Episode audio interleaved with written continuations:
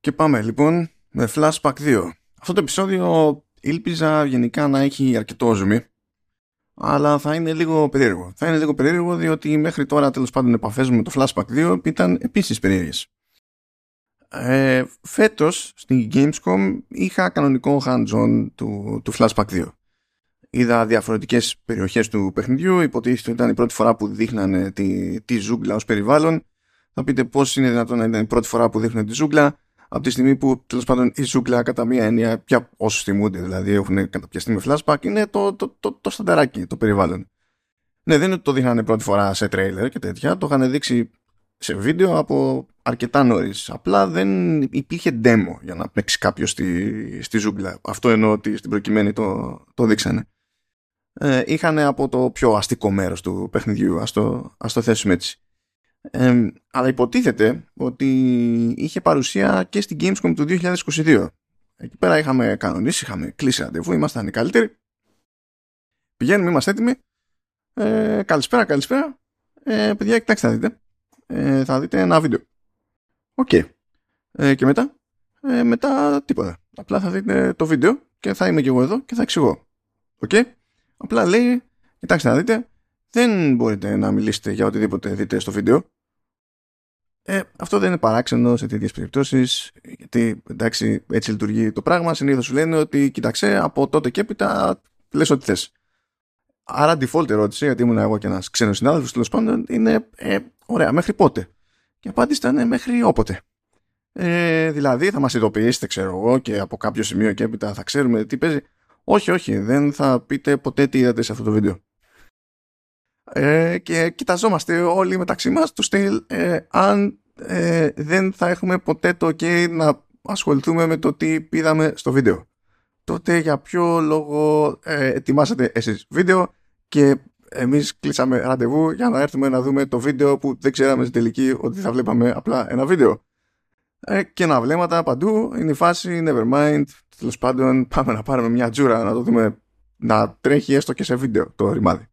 Αυτά γίνανε πέρυσι και δεν είχε νόημα να... Βασικά δεν μπορούσα να βγάλω επεισόδιο ή να πω οτιδήποτε και τώρα στην ουσία δεν θα μιλήσω για το τι είδα σε εκείνο το βίντεο που εδώ που τα λέμε πλέον δεν έχει και ιδιαίτερο νόημα από την άποψη ότι αυτή τη φορά τουλάχιστον φέτος δοκίμασα το παιχνίδι, έπαιζε κανονικά hands-on και τα λοιπά. Ήταν λίγο σπασμένο το demo διότι έτρεχε από διαφορετικά builds οπότε όταν ήταν ε, να είμαι στην πόλη φορτώσανε ένα demo όχι τέλος πάντων και όταν ήρθε η ώρα να δοκιμάσω τη, τη ζούγκλα φορτώσανε ένα άλλο demo ψ. Τέλος πάντων αυτό είναι έτσι λίγο έχει να κάνει με τις περίεργες τις, τις περιστάσεις. Τώρα, ε, εντάξει, τώρα παιδιά, άμα δεν έχετε ακούσει ποτέ το flashback, δεν θα παίξω εγώ το ρόλο του, της Wikipedia ή όποιας άλλης πηγής κάνετε κέφι. Αλλά τέλος πάντων το Flashback είναι θρηλυκό παιχνίδι, ειδικά για την εποχή του. Φύτρωσε το 1992, είχε εντυπωσιάσει ε, μεταξύ άλλων σε τεχνικό επίπεδο. Ε, μιλάμε για παιχνίδι που έτρεχε δύο διαστάσεις, με έμφαση σε platforming ρήφους. Είχε τέλος πάντων και λίγο πιστολίδι, αλλά δεν ήταν αυτό το ζουμί της υπόθεσης. Έτσι να το πω τελείως, στο περίπου. Μετά την επιτυχία αυτή δεν έμειναν οι παραγωγοί σε ακινησία διότι ήθελαν τέλος πάντων να την εκμεταλλευτούν την εμπορική επιτυχία και να κάνουν κάτι παραπάνω. Και έτσι το 1995 φύτρωσε το Fate to Black για το πρώτο PlayStation, το οποίο το θυμάμαι γιατί αυτό τέλος πάντων όντως ένιωθα και θυμάμαι ότι κυκλοφόρησε τότε που είχα στα χέρια μου hardware πιο φρέσκο και τα λοιπά και το είχα, το είχα παίξει. Και εκείνο το Fate to Black παρότι προφανώς εντάξει παιδιά 3D graphics 1995 σε κονσόλα έπαιζε μια λύπη, έτσι, ήταν, ήταν γιούχου. Αλλά και τότε, παρότι έκανε, τέλος πάντων, έκανε πέρασμα από 2D σε 3D που δεν ήταν αυτονόητο ότι θα έβγαινε σε καλό αυτό σε διάφορα franchises και ειδικά εκείνη την εποχή, είχε αφήσει καλές εντυπώσεις και το θυμάμαι και εγώ δηλαδή ήταν σόι το παιχνίδι για, για την εποχή εκείνη. Μια χαρά λοιπόν, ως εδώ. Αργότερα έγινε μια προσπάθεια υποτίθεται να βγει κι άλλο sequel, δεν τα καταφέρανε ποτέ. Το φτάσαμε εκεί γύρω στο 2013 και προέκυψε το flashback σκέτο, το οποίο στην ουσία ήταν remake του πρώτου παιχνιδιού. Εκείνο δεν άφησε και τις καλύτερες εντυπώσεις και υποτίθεται ότι τέλος πάντων 2023 φτάνουμε στο flashback 2, το οποίο έχει την ιδιαιτερότητα ότι συνεχίζει την ιστορία του πρωτότυπου αγνοώντας την ουσία ότι άλλο έχει γίνει, έχει φυτρώσει στο μεταξύ κυρίως το, το Fade to Black. Υποτίθεται διότι είπαμε το άλλο, το, ένα sequel ακόμη δεν είχε ποτέ και το Flashback του 2013 ήταν remake. Οπότε υποτίθεται συνεχίζει από εκεί Έχουμε το, τον ίδιο ήρωα, φιλικό πρόσωπο πέφτει θύμα απαγωγής, φαίνεται ότι οι morphs του πρωτοτύπου δεν έχουν εξαφανιστεί πλήρως, δημιουργείται ένα μπέρδεμα εκεί και προσπαθεί να αποκαλύψει μια συνωμοσία, να αποτρέψει ένα γενικότερο κίνδυνο για την ανθρωπότητα κτλ. Αυτά είναι προβλέψιμα. Τώρα σε όλη αυτή την αλληλουχία συμβάντων στο, στην ανάπτυξη κάθε flashback μέχρι στιγμής η αλήθεια είναι ότι εμπλέκεται ο, ο Πόλκισε ακόμη και σήμερα δηλαδή και στην περίπτωση του Flashback 2 ε, όταν τσεκάρετε δηλαδή ποιοι έχουν αναλάβει και, τη, και την παραγωγή είναι με εσωτερική παραγωγή της Microids που είναι και αυτή γαλλική οπότε δεν είναι ότι δεν γνωρίζετε και μεταξύ τους με το, με το δημιουργό του, του Flashback αλλά είναι και ο ίδιος αυτό που θέλω να πω είναι ότι τέλος πάντων σε κάθε περίπτωση στην παραγωγή δεν έχουμε άτομα που δεν έχουν ιδέα τι είναι το flashback, ποια είναι η σωστή αίσθηση flashback και τα λοιπά. Τώρα βέβαια θα χωράει αλλού debate, διότι από το πρώτο flashback πήγαμε στο Fate to Black, έγινε μια στροφή σε 3D, ήταν επιτυχημένο εκείνο το, το πείραμα και έκτοτε αυτά που έχουμε δει στην ουσία προσπαθούν περισσότερο να μιμηθούν το πρωτότυπο flashback και τη δράση στις δύο διαστάσεις. Αυτό συμβαίνει, αυτό ισχύει και στην περίπτωση του Flashback 2, παρότι τέλος πάντων τα πλάνα τείνουν να είναι λίγο πιο ανοιχτά, ο κόσμος δηλαδή τεχνικός είναι όντως τρισδιάστατος, η, η δράση δηλαδή είναι τύπου side scroller παρότι κανένα στοιχείο δεν είναι ε, τέλος πάντων το D. Σε μερικές περιπτώσεις έχουμε και το κλασικό, εντάξει, θα κινηθούμε σε βάθος, δηλαδή προς το βάθος της οθόνης ή προς την πλευρά του, του παίκτη αλλά αυτό δεν είναι το στάνταρ σε κάθε περίπτωση.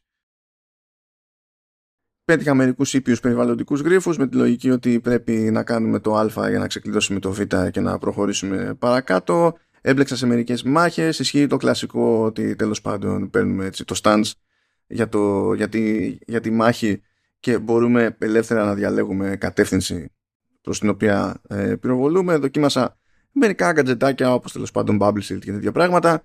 Το, το ζήτημα είναι πάνω στο χαμό να γίνεται έτσι μια σωστή διαχείριση, ειδικά όταν περιπλέκεται η κατάσταση με, το, με τους τύπους των εχθρών και το τι αντοχές και τι δικά τους gadgets έχουν τέλος πάντων. Οπότε κάπως πρέπει να τα κουμαντάρουμε όλα μαζί. Ε, δεν ξέρω βέβαια τι ισορροπία θα πετύχει το παιχνίδι στο τέλος στη μάχη, διότι ένα από τα παράπονα ας πούμε στην περίπτωση του, του remake του 2013 ήταν ότι είχε πολύ περισσότερη μάχη σε σχέση με το, με το πρωτότυπο. Τώρα αυτό που, που είδα εγώ τουλάχιστον στη ζούγκλα ε, είχε τέλος πάντων λίγο platforming λίγη μάχη, λίγο platforming λίγη μάχη, σχετικά ήπια τα πράγματα. Στη, στην πόλη είχε περισσότερη αλληλεπίδραση με χαρακτήρες, ε, δεν πρέπει υποτίθεται να βρούμε κάποια πηγή να μας δώσει κάποια πληροφορία για να ξέρουμε τι να πάμε να κάνουμε μετά κτλ. Ε, έχουμε το περιθώριο να καβαλήσουμε και μια μηχανή να κάνουμε το κομμάτι μας. Αλλά εκεί με τη μηχανή δεν είχε πολύ πράγμα στη δοκιμή. Υποτίθεται ήταν σε cans που μετά κοβότανε στο, στο demo. Αυτό που τουλάχιστον μπορώ να πω έτσι με μια κάποια σιγουριά είναι ότι προβλέψιμα με δεδομένους τους συντελεστές το τυπο δημιουργός είναι εκεί πέρα τέλος πάντων ε, η αίσθηση στην κίνηση, στα roles, στα άλματα που είχαν για μια συγκεκριμένη δική τους ιδιοσυγκρασία ρε παιδί μου τότε ε, φαίνεται να είναι όντως πιστά τα πολλά το πιο συγκεκριμένο τέλος πάντων πράγμα που μπορώ να πω ε, για αυτό που είδα είναι ότι όντως πιάνει την αίσθηση, τη γενική αίσθηση του πρωτότυπου παιχνιδιού. Βέβαια αυτό που μόνο του δεν φτάνει, έτσι.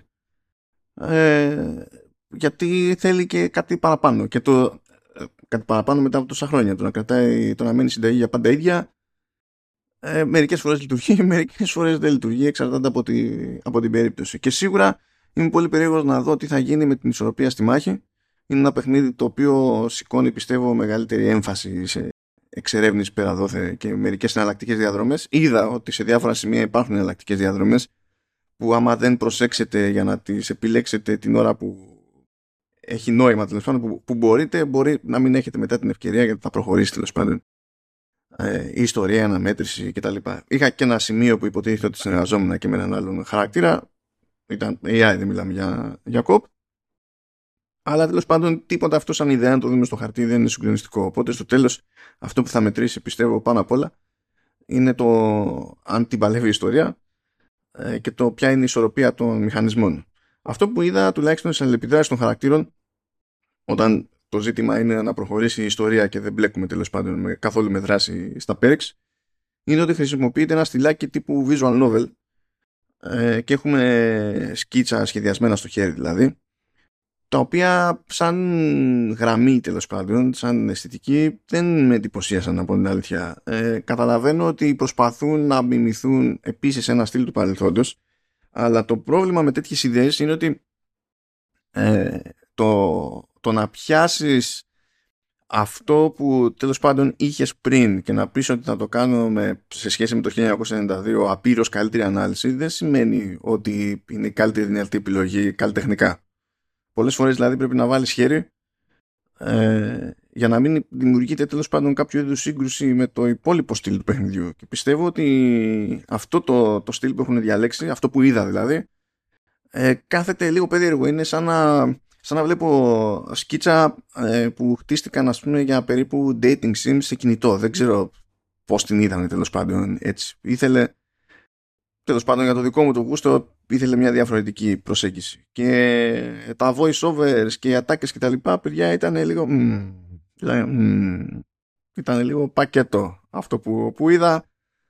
Δεν ξέρω αν και τι προλαβαίνει να αλλάξει, αν ήταν στο πρόγραμμα να αλλάξει τότε, γιατί έτσι κι αλλιώς ε, δεν μένει και πολύς καιρός για να κυκλοφορήσει το παιχνίδι. Βγαίνει σε ό,τι format να είναι. Δηλαδή PC, PS4, PS5, Xbox One, Xbox Series και φυσικά Nintendo Switch ε, και υποτίθεται ότι βγαίνει αν δεν κάνω λάθος 16 Νοεμβρίου κάτι τέτοιο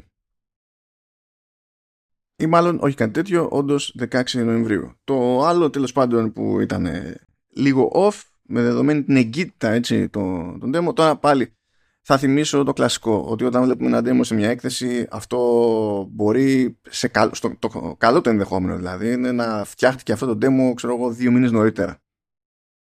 Οπότε, έτσι κι αλλιώς, δηλαδή, την ώρα που το δοκιμάζεις, σε χωρίζει ε, ε, μία μελιτέο χρονικό διάστημα από το στήσιμο του demo και φυσικά τότε ήταν Αύγουστος, τώρα έχουμε Οκτώβριο και το παιχνίδι βγαίνει Νοέμβριο, υπάρχουν περιθώρια βελτιστοποίησης κτλ αλλά σφιγγόταν πολύ. Πολύ το σύστημα που είχα μπροστά μου τράβαγε πολύ ζόρι. Και με δεδομένο το fidelity στα γραφικά δεν είμαι σίγουρος τι το έφυγε περισσότερο. Διότι εντάξει, δεν μιλάμε φοβερή λεπτομέρεια. Ε, εντάξει, λεπτομέρεια τα πλάνα έχουν, διότι είναι το σχέδιο ας πούμε το, των χώρων τέτοιο, ειδικά στη, στην πόλη. Ο φωτισμός δεν ήταν άσχημος κτλ δεν, δεν μπορώ να πω ότι δηλαδή είναι άσχημο στο μάτι. Αλλά ταυτόχρονα δεν υπήρχε και κάτι που να λες ότι ναι εντάξει και μόνο που γίνεται αυτό προφανώς θα ζοριστεί το σύμπαν. Και εννοείται ότι δεν το έπαιζα σε Switch.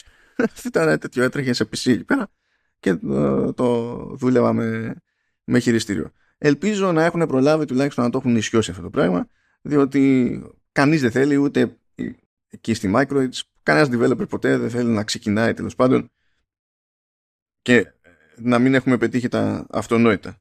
Έχουν μια κάποια πίεση χρόνου ε, από την άποψη ότι στόχος ήταν το παιχνίδι να είχε βγει πέρυσι. Αλλά για κάποιο λόγο είχε, είχαν στηθεί έτσι περίεργα εκείνα τα ραντεβού που ξεκινήσανε για demo το 2022 και καταλήξαμε σε βίντεο και δεν μπορούσε να πει κανένας τίποτα ύστερα και τέτοια. Γιατί κάπου πρέπει να δεχτήκαν στη διαδρομή ότι δεν γίνεται, πρέπει να το καθυστερήσουν για το 2023. Και αυτό τους κοστίζει, δεν πετάνε τη σκούφια τους. Δηλαδή, ναι, θέλουν να φτιάξουν ένα καλύτερο προϊόν στο τέλος, αλλά κάθε καθυστέρηση κοστίζει, παιδιά. Οπότε δεν τη χαίρονται ακριβώς. Σε κάθε περίπτωση από το συγκεκριμένο hands πραγματικά δεν ξέρω τι να περιμένω. Ε, δεν ξέρω πόσο έχει νόημα να ελπίζω, πόσο έχει νόημα να μην ελπίζω. Ε, δεν ήταν πολύ μυστήρια εμπειρία η φάση. Τι να πω, ας κάνουμε όλοι μαζί μια ευχή. Αυτά. Πάει λοιπόν και το Flashback 2 και τα λέμε σύντομα με άλλα. Γεια και χαρά.